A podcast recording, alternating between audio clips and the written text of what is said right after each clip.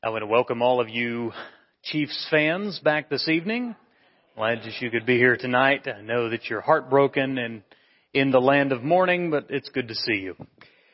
As um, you may or may not know, Sunday night is a time when we sort of sort of try to take a longer series, typically take the whole year or most of it to go through a text. And this year we are in the book of Luke, calling it Life with Luke.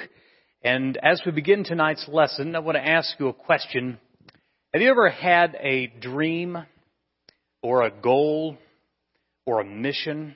And of course, we've all had those. You've lived any length of time, big or small, you've probably had a dream, a goal, or a mission. But have you ever had one, or maybe you still have one that hasn't quite been fulfilled yet? You, you haven't got to uh, see that enacted. Don't know what your dream is, don't know what your goal might be, or what mission you're on. Uh, if you ask yourself this question about why you're not there yet, or why you lost that dream, that goal, that mission years ago, there likely could be many reasons. Uh, maybe it was harder than you thought. You wanted to do something and you had a big, big, hairy, audacious goal, and and it was just bigger and hairier than than you realized. Complications and struggles, and it just became a bigger uh, obstacle than you could climb. Perhaps it was costlier than you thought. You, you considered it. You figured out the, the cost of, you know, starting the LLC and, or, or, or launching the thing and, or, or getting the website going and it, you just didn't have the funds to make it happen. And it was costlier than you, even when you planned it, you didn't have things that you hadn't considered. Uh, perhaps there were obstacles that you didn't know existed until you started. Any number of reasons can keep you from reaching the dream, the goal, the mission that you're on. You have to be careful of those things, but the, the main reason of all of the reasons is that you lost your focus. Those, those reasons chipped away at why you couldn't or why it won't or why you'll never get there. Now, I, that was just thinking about how we as human beings have those things and we need to consider tonight in our text that Jesus actually was on mission too. He had a purpose in this life. Uh, whether he and the Father discussed that in the heavenly realms and then he became incarnate, or whether that was revealed to him by the Father once he got in the flesh, the scripture does not say 100%. But Jesus had a purpose in his life and, and he had a limited time to get it done. And when he began his public ministry at age 30, those three short years to not only save the world, but to train the men around him who would go out into the world and establish the kingdom. Pretty big, hairy, audacious goal. Pretty big objective that he had in front of him. So as we think about that, maybe if you've got your own big thing in front of you, uh, maybe there's a lesson you can learn tonight. As you go, as you, as you starting point to, to big goal or dream or mission, uh, there's going to be lots of things that get in the way. There's going to be distractions. There's going to be temptations. There's going to be misunderstanding people that don't get the vision you're on. There's going to be people, people that complain. There's going to be immaturity. Uh, Jesus dealt with all of that. Uh, he certainly was tempted. We talked about that, that last week. We, we know that his followers often misunderstood who he was, what he was doing, what he was claiming, and what kind of king he truly was. We know that even those closest to him, the apostles, often didn't understand his own stories. And one of the closest ones to him would turn on him and conspire to kill him and betray him. If you've ever struggled getting to where you want to go, you should look closely tonight as we turn to our text, Luke chapter 4, verses 14 and following tells the story of Jesus. Maybe he wasn't famous yet. He was he was getting well known, and um, the hometown kid goes back home. So The text from Luke chapter 4, verses 14 through 30 will be page 1103 in the Pew Bible. And he came to Nazareth, where he had been brought up. And as was his custom, he went to the synagogue on the Sabbath day, and he stood up to read. The scroll of the prophet Isaiah was given to him. He unrolled the scroll and found the place where it was written, The Spirit of the Lord is upon me, because he has anointed me to proclaim good news to the poor. He has sent me to proclaim liberty to the captives and recovering of sight to the blind, to set at liberty those who are oppressed, to proclaim the year of the Lord's favor. And he rolled up the scroll and gave it back to the attendant and sat down. The eyes of all in the synagogue were fixed on him. And he began to say to them, Today, this scripture has been fulfilled in your hearing. And all spoke well of him and marveled at the gracious words that were coming from his mouth. And they said, Is not this Joseph's son? And he said to them, Doubtless you will quote to me this proverb, Physician, heal yourself. What we have heard you did at Capernaum, do here in your hometown as well. And he said, Truly I say to you, no prophet is acceptable in his hometown. But in truth, I tell you that there were many widows in Israel in the days of Elijah, where the, when the heavens were shut for three years and six months, and a great famine came over all the land. And Elijah was sent to none of them, but to Zarephath in the land of Sidon, to a woman who was a widow.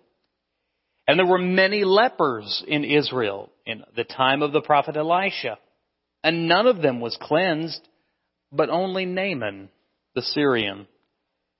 When they had heard these things, all of them in the synagogue were filled with wrath.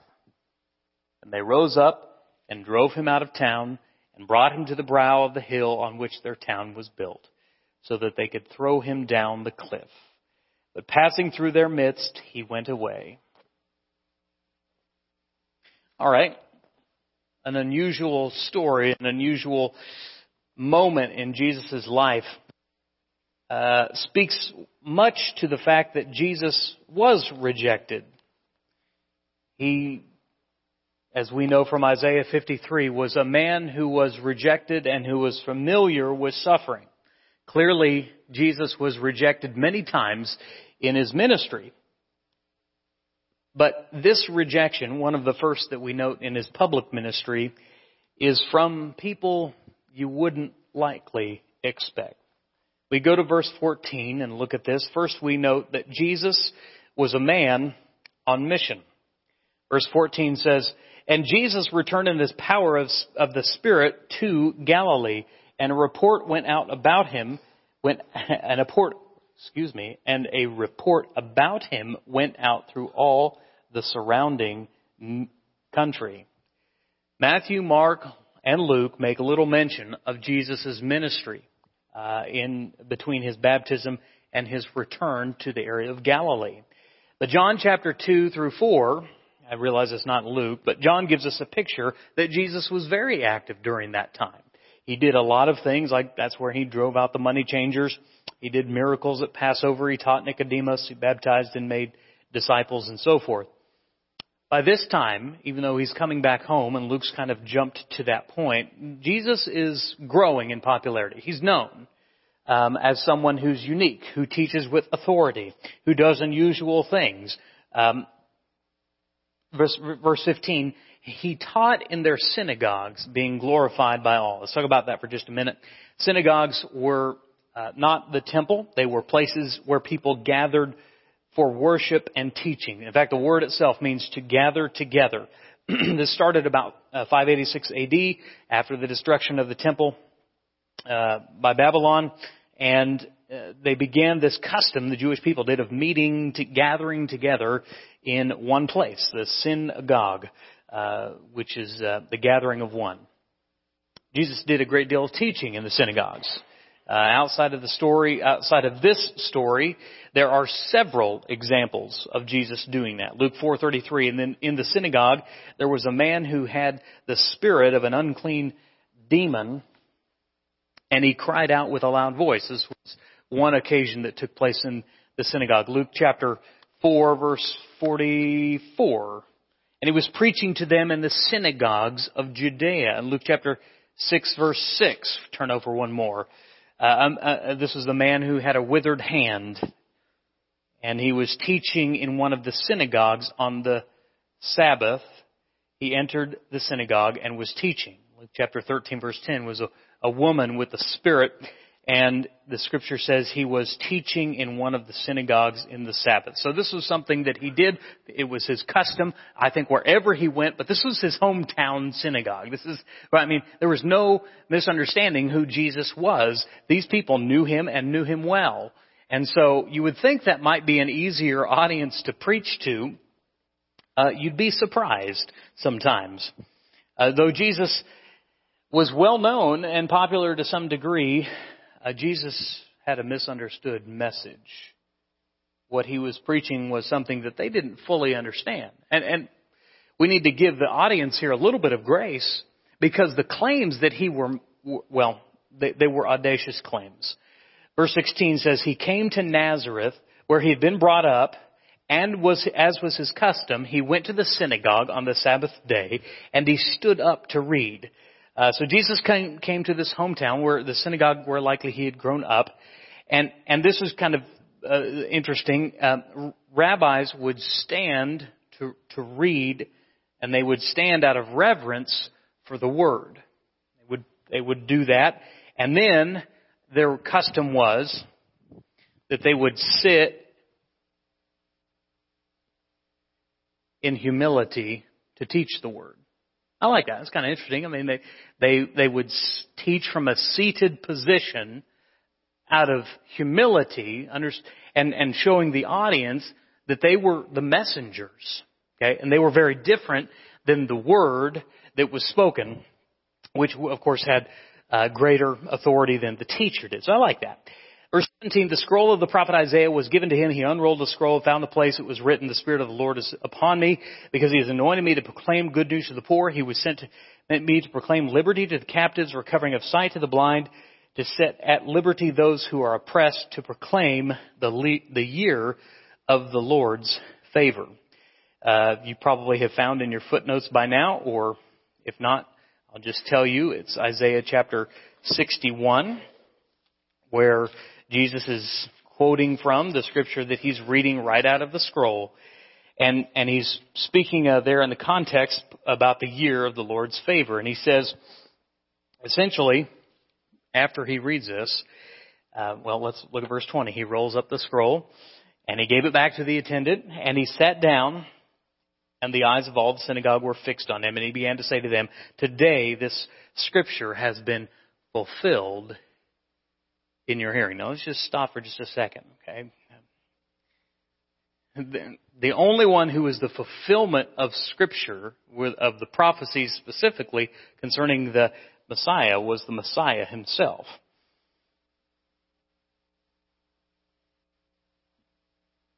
as he begins to teach, Jesus, this well-known teacher, is growing in popularity, clearly a prophet of some type with authority from God, and yet they have watched him grow up.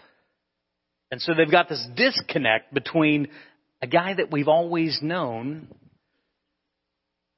and the fulfillment of a scripture that we've always known. It doesn't seem possible in their minds. He's saying, what this, what Isaiah is prophesying, what he told you about, what you trusted in, I am the fulfillment of that. And he was essentially saying, uh, what, what Isaiah foretold, I am fulfilling. And they knew exactly what it meant. This was a big claim. Clearly, he knew, they, they understood he was a, pra- a prophet and a teacher and a rabbi. But the Messiah? That's, that's a bridge a little too far. They're not sure if if he is the one prophesied about. because they know him so well. And all spoke well of him and marveled at the gracious words that were coming from his mouth. And they said, isn't, isn't this Joseph's son? You know, put it in their vernacular, they might say, uh, you know, we, we knew Manny from when he was little. He's a little kid running around the carpenter shop. We see him hanging around Joseph. He was, you know, he was, uh, always doing some weird things and he was always changing the drinks at, at the school parties. And he was, you know, doing unusual things. Uh, we knew his parents. I mean, they were just a poor couple. Mary and Joseph, everybody kind of knew them, and they, they weren't even anything special. Uh, you see, people who know you, sometimes familiarity breeds contempt. Sometimes you're so familiar with the person uh, that you fail to see the mission they're on, and that was no exception with Jesus. He was an exceptional person, but in that regard, there was no exception. Uh, this by the way, sounds dangerously close to blasphemy or heresy. If it's not true, it absolutely is.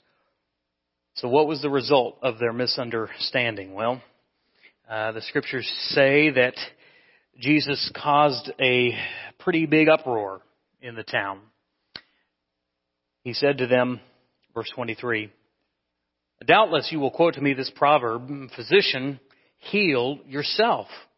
What we have heard you did at Capernaum, do here in your hometown as well. And he said, truly I say to you, no prophet is acceptable in his hometown. Now, now they knew what he was saying. He's, he's, he's reading Isaiah here from the scroll, not the, not the book. But, but he's reading Isaiah. He's saying I'm the fulfillment of that. He's saying, I know what you're thinking.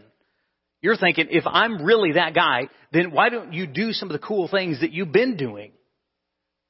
And they heard what he claimed. They heard that he said that I am the fulfillment of these things, but they didn't believe it, which is a, a huge lesson in and of itself. That you can hear Jesus and you can hear what he says. You can know what he says. You might even have it memorized. You might teach it. You might have, have heard it taught. But you can hear what Jesus says, but not really hear it was true then is true now. And they were hindered. As I said, they, they, because they knew him growing up, because they saw that the side of Jesus before he was popular, before he was well known, before he was a teacher, before he was doing the great works that he did. And so they want him to do a miracle. They want him to show that he's got the authority. Okay, prove it. Do for us what you did for them. Uh, Capernaum most of our knowledge about this area is from John's account, not Luke's. Uh, Jesus' first year of ministry was spent mostly in Judea. Um, perhaps the the healing of the royal official's son, uh, who lay who lay sick in Capernaum, perhaps that happened there. He may have visited Capernaum more than once, but whatever good he had done in Capernaum now had spread to the area of Galilee. Under normal circumstances, Jesus' claims would have required extraordinary uh, proof because they were extraordinary claims. And they say, well, we know about all the things you've been doing in Capernaum, so why don't you do it here? Jesus is sort of beating them to the punch. Now look at verse 25.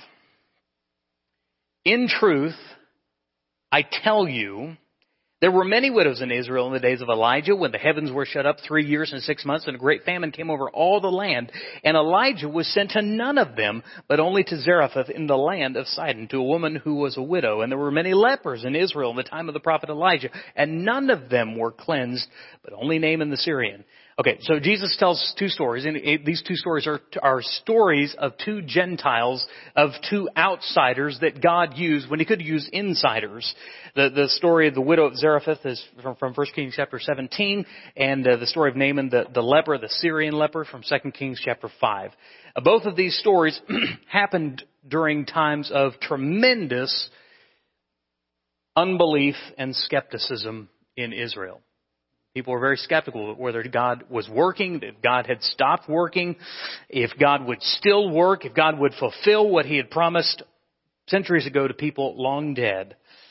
And so, God circumvents all of the other, the Israelites, all the other potential widows and lepers in Israel, and He uses Gentiles. Uh, Jesus is telling that story for a reason. Um, and, and by the way, just step outside of the moment here. Uh, this is again Luke, the good doctor, probably a Gentile, uh, often coming back to God using Gentiles in his story. And that's important to Luke. Certainly Luke thinks it's important to Theophilus. And as uh, Jesus is reminding them that this is not the only time that that has happened in the story of God's people. So, does Jesus, or does God always have to use those who you would think would be the natural first choice? And Jesus' answer to that is no. There are times when God will use outsiders that you would not expect because the insiders uh, simply have no faith, no trust, no belief uh, what, in what God is doing and what God Himself says He's doing. Verse 28. When he heard these things, all in the synagogue were filled with wrath. And they rose up and they drove him out of town and they brought him to the brow of the hill on which their town was built so they could throw him off the cliff. But passing through their midst, he went away. Now, I, I, I know, uh, um, uh, there have been a few times when, when I left the pulpit and go, I could have done that better.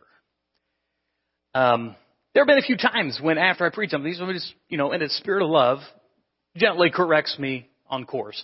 And I appreciate that. Um, but I've never had a had an experience like this where you know I, I preach something that's so offensive to people that I know so well that afterwards all they want to do is kill me. At least if I've ever done that, you've never followed through on it. So thank you. But when they heard these things, they are outraged. Okay, because think about what he's just said. It's basically they're wanting him to to to, to prove it, to show himself, to to to to show us the bona fides, if you will, to to, to perform a miracle, do it for other people. We want to see it for ourselves. And Jesus says, listen, God, this is not the first time that God has ignored His hometown, and maybe it's not the last. And they get outraged that Jesus is going to ignore them and snub them effectively and say, no, I'm not going to waste my time doing a miracle that you're going to debate and probably not even believe. This is the, the first time Jesus stirs up a crowd, at least according to the gospel accounts, but it's certainly not the last time. Why are they so angry? They're, they're, they're angry for a multitude of reasons. We've alluded to one of them, but one of them is the suggestion that God's grace that God's grace might be withheld from God's people and instead be shown to Gentiles. That was absolutely an offensive thing to say. Um, and they wouldn't have expected him to say it. And they wouldn't have expected him to quote scripture to do it and to remind them that God had used people outside of his own hometown to do great things. And they're angry enough to kill him. They're angry because he's slighted them. Uh, they're angry because he won't do a miracle. They're, they're angry because they think that his claim, maybe at the core of it, he can't prove it. Maybe all of this is wild rumor and conjecture that, that he really hasn't done these things. And if he's unable to prove it, if he's unable to do these things, then, then surely he is not the Messiah and that what he's proclaiming is in fact blasphemy. I can see how they got there. They, were, they got there in the wrong way. They came to absolutely the wrong conclusion, but they believed he had blasphemed and they were insulted to boot. God skipping over his people to show other people who don't know God grace. The gift of a miracle, proof that he's still working. And then Jesus, uh, the last verse there, but passing through their midst, he went away. Jesus is tricky on this one. How he escapes miraculously, Luke does not detail. Uh, whether it was something where he sort of became visible but not tangible, and they couldn't grab a hold of him. It came kind of a projected image. I, I don't know. Maybe he just, maybe maybe it was his way of saying he sort of slipped through the crowd as they they reached for him, and he was faster than they could reach, or maybe stronger. I, I don't know. The, the scripture doesn't say. He escapes, and it seems to be in a miraculous way. This is not the first time this happens either. John chapter 7 verse 30 says, So they were seeking to arrest him, but no one laid a hand on him because his hour had not yet come. How did that work? Was it, were they just saying that at that time they were unable to arrest him? Or did Jesus, would the Father not allow him to be arrested prematurely? John 8:59. So they picked up th- stones to throw at him, but Jesus hid himself and went out of the temple. Did he do some sort of shape shifting, making himself invisible, or did he simply hide himself? The, the you know, find a little nook or a cranny and, and, and slip behind this door or behind this curtain? We don't know. The scripture doesn't say, but John chapter 10 verse 39, they sought to arrest him, but he escaped from their hands. So, so we understand that Jesus was on mission. He knew the things that he would say would be uh, deeply offensive, that, that the people would not understand. I mean, for all intents and purposes, God has had this back and forth relationship with Israel for some time. They get it. I mean, I mean, God gets them. He knows their hearts. He understands that even when He does miracles, they don't tend to believe them. And even if He doesn't do, I mean, that, that there's no win, there's this, He's between a rock and a hard place. He's not going to convince stubborn and stone cold hearts that are set on disbelief. But that will not thwart Jesus from his mission. He remains on mission and he continues on. May we then take this, probably this one lesson for us, from us, for us in Christ, and for those maybe even who do not yet know Christ. Uh, for us in Christ, we have to do this. Luke's lesson is we got to stay on mission. We got to stay on mission. Jesus came in this world, had a, had a, had a mission, had a purpose. He had to go through certain towns. He was sent to the Israelites. To some degree, he had, an, had a, a touch and, and a minimal impact on the Gentiles. But, but as he went about his mission, Jesus made enemies. I read this quote about enemies. You, uh, and it's attributed to a thousand people plus Abraham Lincoln. So probably Abraham Lincoln said it. Everything on the internet you read is mostly true. That's what Abraham Lincoln said, in fact. Um, if you made enemies good, that means that perhaps you have stood for something. May we not miss this lesson as well.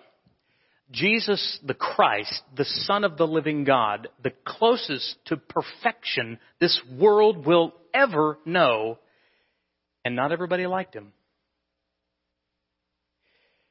If you are a Christian, you may be prone to the disease known as people pleasing. We all fall susceptible to it. We, we want to be nice people. We want to be well liked. We want to be able to use our good attitude and our joy and our love to let the light and the, the salt go out into this world and make an impact. We want to be nice to people. But you can't be nice enough. When you do what God requires, when you speak the truth in love, you will make enemies. It happened for Jesus and it will happen for Jesus' followers. And this is a spiritual battle. We need not forget that. When you stand for what's right, for what's true, and certainly for Jesus, you are in enemy territory from the, from the enemy's perspective. They see you and I as high value targets. And, and they saw Jesus certainly as the highest value target. Sometimes there are less than expected enemies. The crowd turned on him and leave him. The apostles would flee and deny him. People from his own hometown were ready to throw him off a cliff. Again, Isaiah 53. He was despised and rejected by men, a man of sorrows, acquainted with grief. You think following Jesus is going to make you popular and well liked and loved by the world you have got a shock coming. Jesus stayed on mission. He was not all about pleasing men. He, he, he stayed focused on the Father, and he made sure he was pleasing to the Father above all else. Notwithstanding our call to, to love our neighbor, we, I, we understand that, but, but the one to whom we live to please is Him. And as we do that, sometimes we bring people along, but sometimes people say, I don't want any of it. I'm not hearing it. I don't. I, it's intolerant. It's bigoted. It, it is just. It's it's it's old uh, fairy tales and silly stories from a silly book that doesn't mean anything to anyone. And if you ascribe to it, then I will have none of it or none of you. Stay on mission. Don't let it get you down. Jesus had enemies too. We're going to have the same enemies, and sometimes they will be the people that we do not expect. Sometimes people in your own family. Sometimes people that you were have, have been very close, have had close friendships with, have shared life with, will see you as an enemy. Sometimes a coworker. The devil is relentless in the people he will use. Jesus said that a man's enemies might be the enemies of his own household. We know that was the case with early um, Jews who came to Christ, that they did so at great cost of their own lives. They lost a lot, but they stayed on mission. If they did stay on mission, that was what Jesus called them to do. John 15, quickly. If the world hates you, keep in mind that it hated me first. If you belong to the world, it would love you as its own. As it is, you do not belong to the world, but I have chosen you out of the world. That is why the world hates you. Remember what I told you, a servant is not greater than his master. If they persecuted me, they will persecute you as well. If they obeyed my teaching, they will obey yours also. In following Christ, that means if you're on the mission that Jesus was on to seek and to save the lost, to speak God's truth in love, sometimes you'll make enemies. Now I want to make a pause here and say that some people read the, verse 18. If the world hates you, keep in mind that it hated me first. And, and they're hated at work, uh, they don't have any friends, and they just go to John 15, 18, so well, the world hates you, then I'm on the right track. No, that just means you're a jerk. Okay, that doesn't mean anything. What we're talking about here is when you're on the mission of Jesus, there will be times when you have the same enemies that Jesus had. Keep your people skills. Use wisdom. Be as shrewd as snakes and as shrewd as serpents and as innocent as doves. We got to learn to work in the world, and that means uh, get learning to get along with people. That's important for Christians to do. Just because the world hates you, you got to keep in mind, everybody hates you. Mm, there might be maybe something else going on. But if you're doing what Jesus called you to do, and you're doing that in love for the souls of people, uh, it doesn't mean you won't have enemies. If you're not ready to be criticized for your obedience to God, you're probably not ready to be used by God. Didn't Jesus was criticized, you will be too. Jesus was hated, you will be too. Uh, that is an unavoidable reality. But those distractions should not keep us off our mission. Stay on mission. Move forward. Stay on mission. Trust God. Stay on mission. Speak the truth in love. Stay on mission. Yes, you will get down. Yes, there will be times you are attacked. And yes, sometimes those attacks will be quite ruthless. But stay on mission. Jesus didn't forget his mission, and it wasn't to be well liked. Jesus' mission was to seek and to save the lost. And so as we finish tonight, I give you the invitation that is always extended. If you do not know Jesus, Jesus himself said uh, he's the only way to the Father. We here in the family at Northside believe that, that he is the only way. And if you don't know anything about Jesus, uh, you'd like to know more about him, or you do know about him and you know what he said to do, uh, to believe, to confess him before men, to be baptized, and you're ready to do that, we'd love to help you with that as well. Or if we can pray for you if you've been struggling, maybe you've experienced some of the hatred, some of the criticism, some of the anger from the world being spit out you as you've tried to be on mission. And maybe you just need us to pray with you and for you. If you have a need tonight, uh, won't you come as together we stand and sing?